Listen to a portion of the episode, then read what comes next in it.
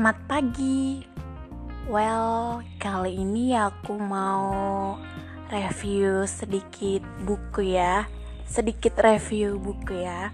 Bukunya Nicholas Sparks yang berjudul Safe Heaven. Jadi, dalam buku ini dia bercerita soal gadis muda bernama Katie yang tiba-tiba muncul di Southport yaitu sebuah kota kecil di Carolina Utara. Kedatangannya menimbulkan pertanyaan tentang masa lalu.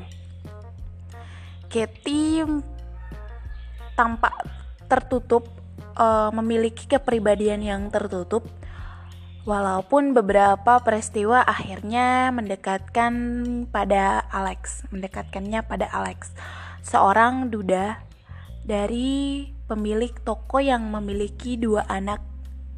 Dan dia juga bertemu dengan seorang tetangga yang bernama Joe. Seseorang yang lajang wanita lajang yang menjadi tetangganya. Namun pada saat ketika Katie mulai jatuh cinta Masa lalunya yang gelap masih terus menghantui. Masa lalu yang membuatnya melarikan diri ke Southport. Dengan dukungan Joe yang gigih, lambat laun Katie menyadari dia harus memilih antara kehidupan aman yang hanya sementara atau kehidupan yang lebih beresiko namun membahagiakan. Dan pada saat-saat demikian, cinta menjadi satu-satunya tempat berlindung yang aman. Saat Katie mengitari meja-meja restoran, angin dari Atlantik meniup rambutnya. Katie yang mengenakan jeans serta t-shirt bertuliskan Resto Ivan, cobain deh ikan pari kami. Membawa tiga piring di tangan kiri dan satu lagi di tangan kanan ia mengantarkan piring-piring itu pada empat lelaki berkaus polo. Lelaki yang paling dekat dengannya menatap matanya serta tersenyum. Sekalipun lelaki itu berlagak ramah, Katie tahu lelaki itu memperhatikannya saat ia menjauh. Melody sempat bilang rombongan lelaki itu datang dari Wilmington dan sedang berburu lokasi untuk pembuatan film.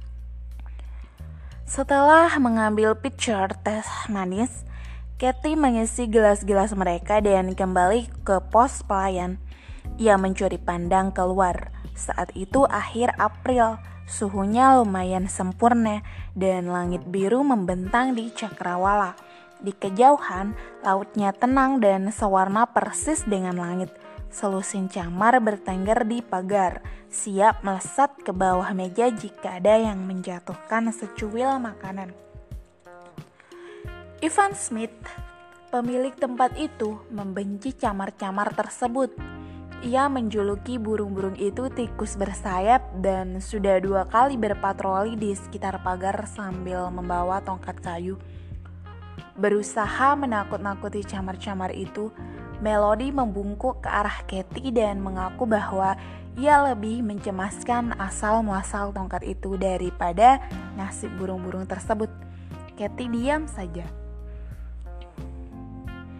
Ia mulai menyeduh sepoci teh manis baru, lalu mengelap konter. Sesaat kemudian, ada yang menepuk pelan bahunya. Ia menoleh dan melihat Aileen, anak perempuan Ivan yang cantik dan berponi. Umur Aileen 19 tahun dan ia bekerja paruh waktu sebagai penyambut tamu di restoran itu. Katie, apa kau bisa mengurusi satu meja lagi? Katie mengamati sekeliling, mengingat-ingat ritme yang biasa ia lakukan. Tentu, ia mengangguk.